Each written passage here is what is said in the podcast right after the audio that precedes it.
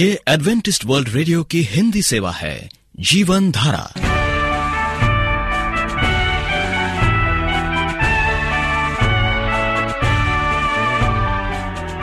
कार्यक्रम जीवन धारा सुनने वालों को प्यार भरा नमस्कार। एडवेंटिस्ट वर्ल्ड रेडियो की हिंदी सेवा की ओर से हम आपका स्वागत करते हैं। आइए, आपको इस 30 मिनट में प्रसारित होने वाले कार्यक्रमों की जानकारी दे दें। आज बच्चे कहानी सुनेंगे कहानी के बाद एक गीत और फिर कार्यक्रम के अंत में पवित्र शास्त्र, यानी बाइबल से परमेश्वर का वचन होगा। तो श्रोताओं, आइए बच्चों की कहानी सुनने से पहले इस गीत को सुनते हैं।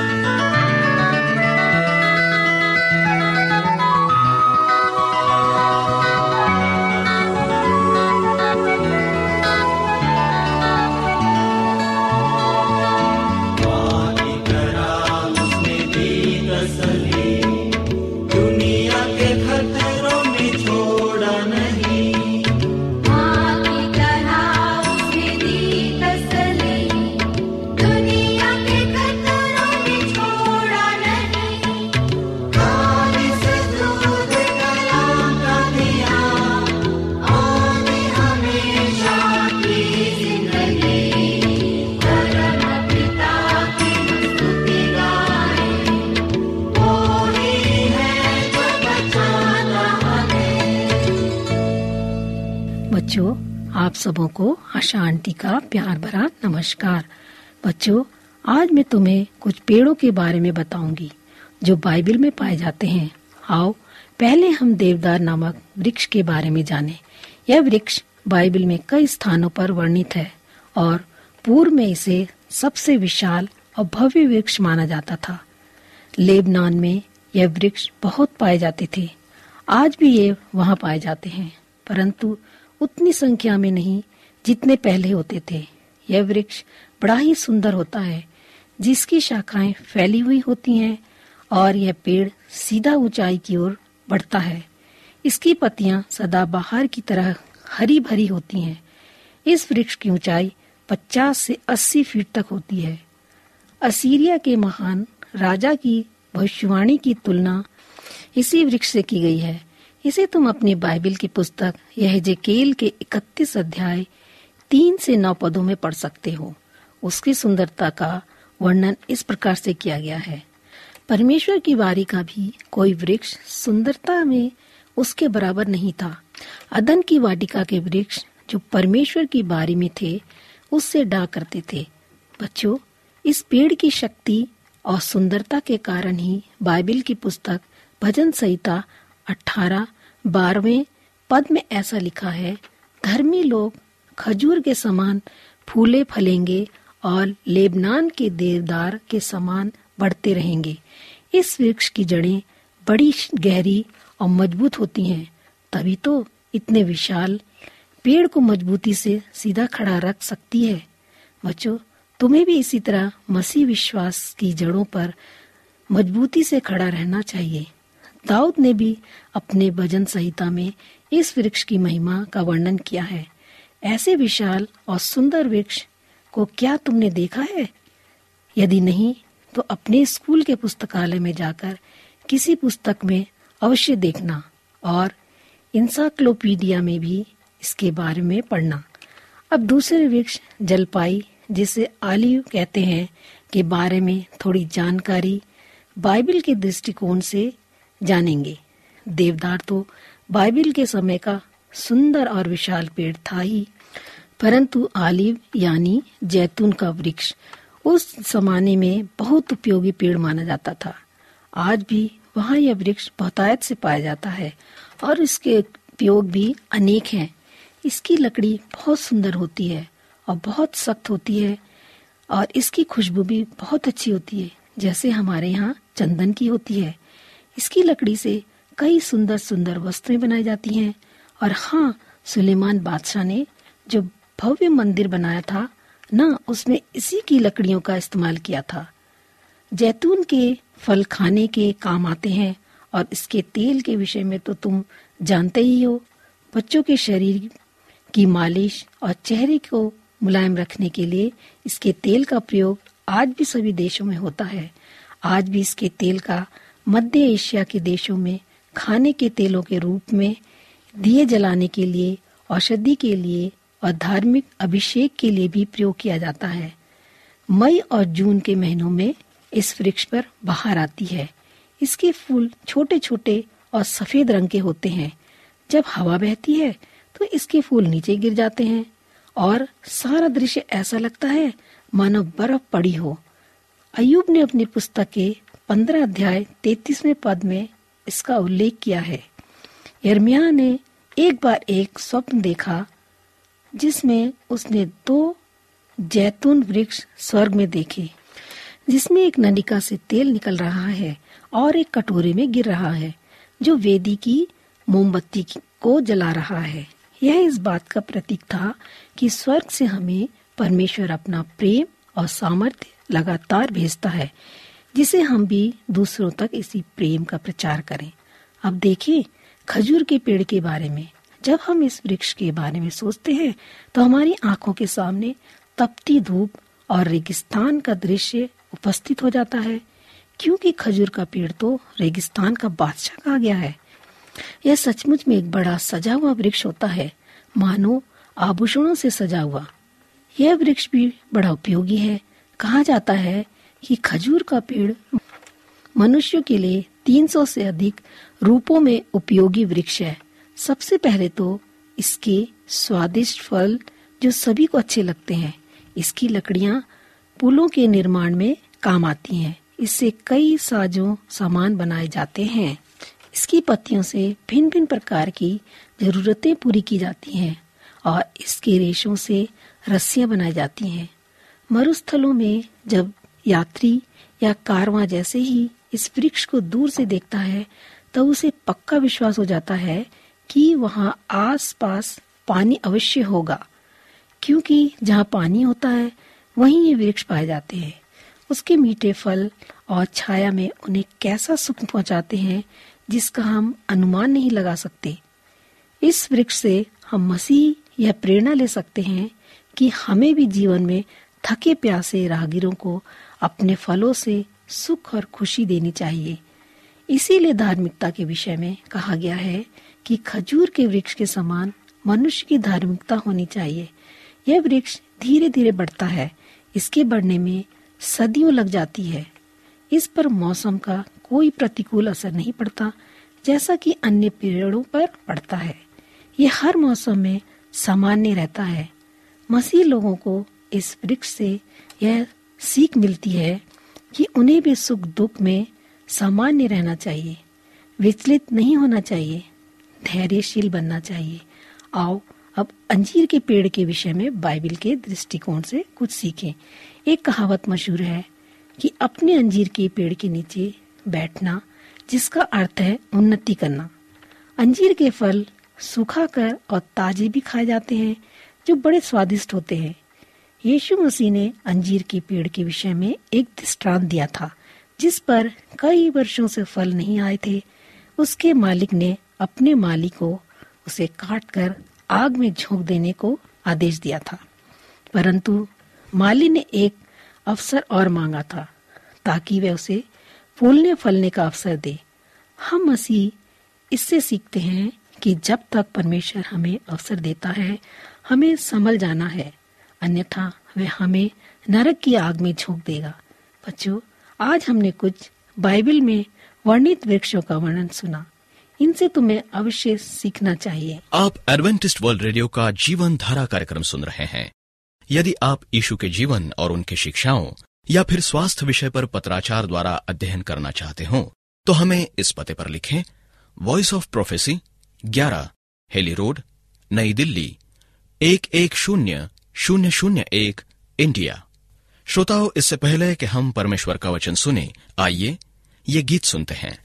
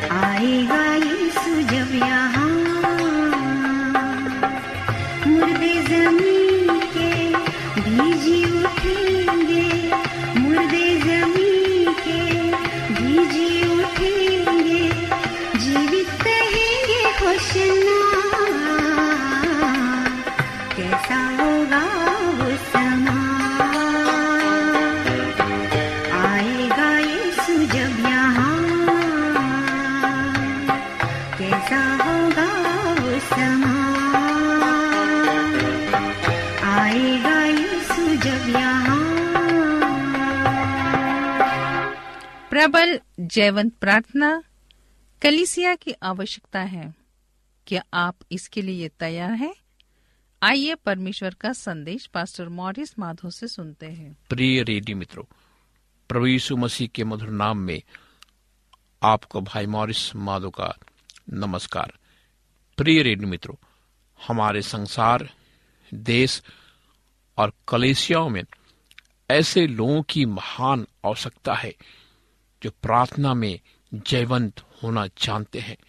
दिन में एक या दो बार परमेश्वर के सामने भक्ति भाव से पूर्ण धार्मिक इच्छाओं को कोमलता पूर्वक प्रस्तुत करने से पृथ्वी अथवा लोगों में थोड़ा बहुत बदलाव आएगा।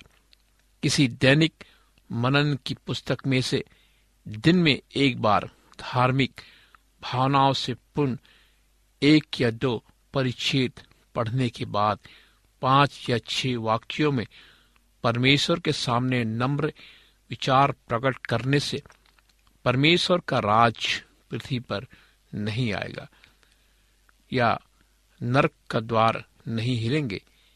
इसके अतिरिक्त हमारी संस्कृति और सभ्यता की शैतान के आक्रमणों से रक्षा नहीं हो सकेगी। खूबसूरत शब्द जैवन प्रार्थना की परख नहीं है। इसके साथ ही केवल झूठे धर्म, अभिमान से मनन में समय बिताना एक सच्चे मध्यस्थ प्रार्थी का प्रमाण चिन्ह नहीं है। हमें प्रार्थना के लिए महान उत्तरों और परिवर्तित जीवन व परिस्थितियों की आवश्यकता है। ऐसे उत्तर जिन पर स्वर्गीय छाप लगी हुई है। हमें वास्तविकता के शक्तिशाली प्रदर्शन, परमेश्वर की हमारे प्रति चिंता, क्रियाशीलता, सामर्थ्य की आवश्यकता है, जिससे संसार ये जानने या पहचानने के लिए विवश होगा कि परमेश्वर ही सच्चा परमेश्वर, सर्वश्रेष्ठ परमेश्वर है, जो वर्तमान संसार में होने वाली गतिविधियों में सम्मिलित है। हमें प्रार्थना के सामर्थ्य उत्तरों की ज़रूरत है, जो कलिसिया में नया जीवन, निराश विश्वासियों में सामर्थ, विश्वास और साहस लाएगा, जो दुष्ट लोगों को दोषी ठहराकर, घबराकर चुप कराएगा। अधिकांश मसीही लोग जैवन प्रार्थना प्रार्थना में संघर्ष या प्रार्थना की लड़ाई के बारे में बहुत कम जानते हैं। हमने जैवन प्रार्थना के कुछ प्रदर्शन पर ध्यान दिया है। हमने कुछ ऐसे प्रार्थना के योद्धाओं के बारे में जानकारी हासिल की, जिनके पास परमेश्वर के लोगों के साथ मध्यस्थ प्रार्थना करने की सामर्थ्य थी। हमने एलिया की तरह कुछ ऐसे मध्यस्थ प्रार्थियों से मुलाकात की, जिनका जीवन शक्तिशाली और प्रभावकारी था। मध्यस्थ प्रार्थना परमेश्वर के प्रति विशिष्ट समय पर हृदय उत्तेजित करने वाली भावनात्मक प्रेम से कहीं अधिक बढ़कर है। ये हमारे बीमार और दुखी मित्रों का ध्यान रखते हैं। अपने घुटनों पर उनकी भलाई के लिए इच्छा प्रकट करने से कहीं बढ़कर है। ये अचानक कठिनाई का सामना होने पर गंभीर उत्साह और इच्छा के साथ पुकारने से कहीं अधिक है। आपके लिए परमेश्वर का प्राथमिक कार्य। जीवन प्रार्थना एक पवित्र कार्य और कठिन परिश्रम है। इफ्रास जो अपनी कलेसिया के लिए हमेशा प्रार्थना में लड़ता था, प्रार्थना में जयवंत हुआ, प्रीतियों ने अपना ध्यान प्रार्थना में लगाने का ज़बरदस्त निर्णय लिया।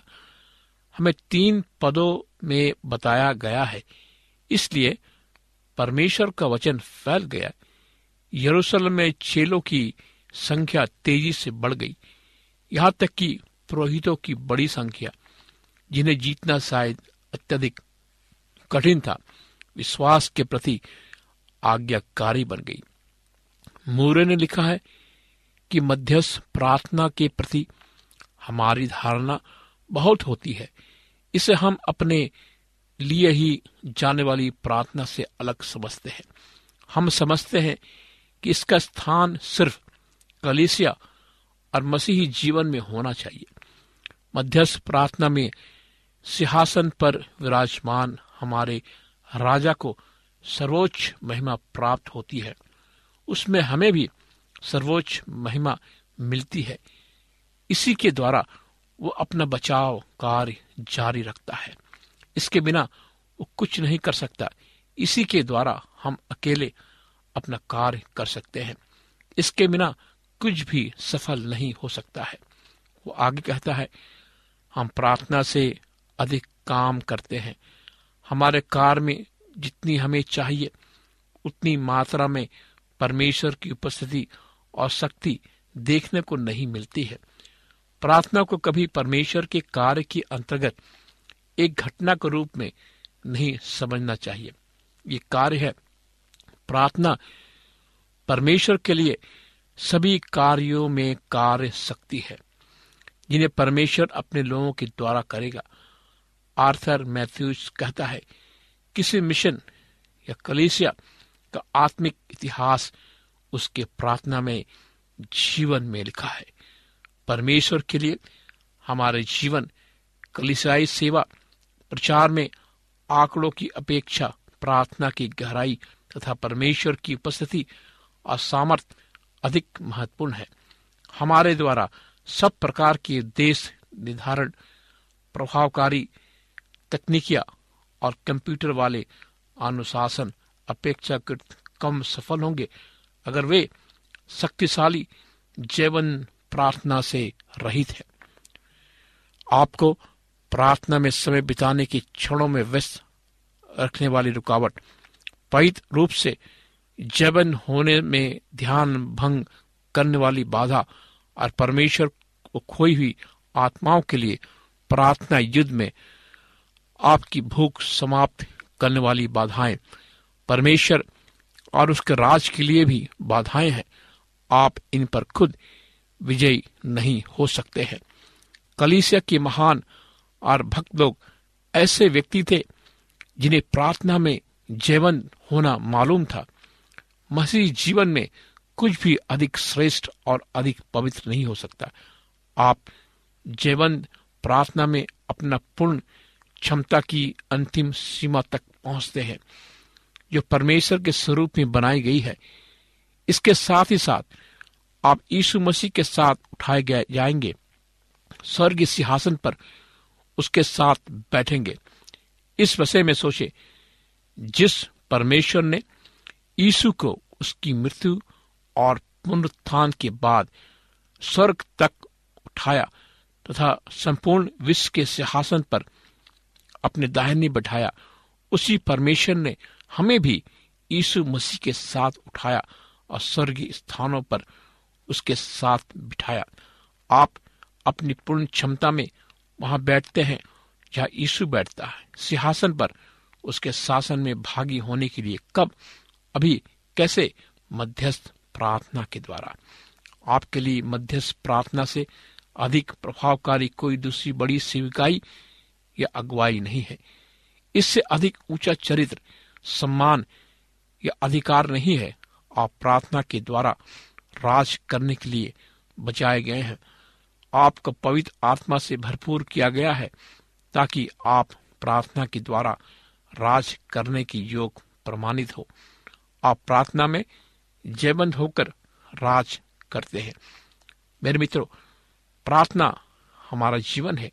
प्रार्थना आपका जीवन है कि आप जीवित परमेश्वर के कदमों में बैठकर प्रार्थना करना चाहते हैं।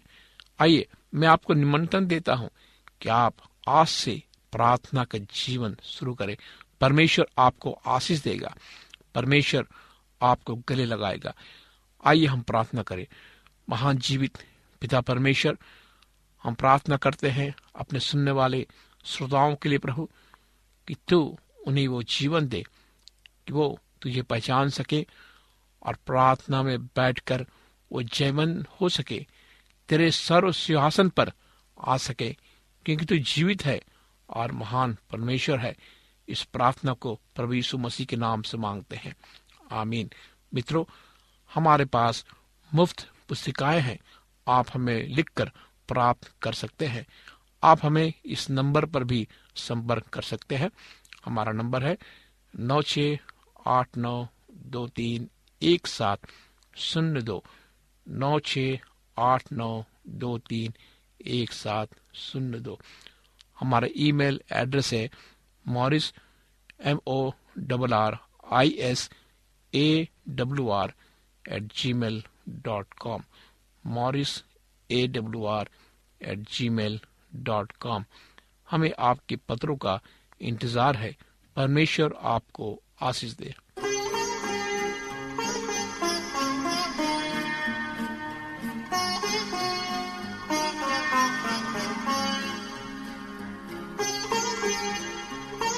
उम्मीद करते हैं आपको आज का कार्यक्रम पसंद आया होगा। आपको कार्यक्रम कैसा लगा? अवश्य लिखे। हमें आपके पत्रों का इंतज़ार रहेगा। हमारा पता है, कार्यक्रम Jeevan Dhara Adventist World Radio post box सत्रह, पुणे, चार एक एक शून्य शून्य एक, महाराष्ट्र इंडिया श्रोताओं, अब हमारा समय यहीं पर समाप्त होता है। इसी समय, इस मीटर बैंड पर आपसे फिर भेंट होगी। तब तक के लिए हमें आज्ञा दीजिए। प्रभु आपको आशीष दे।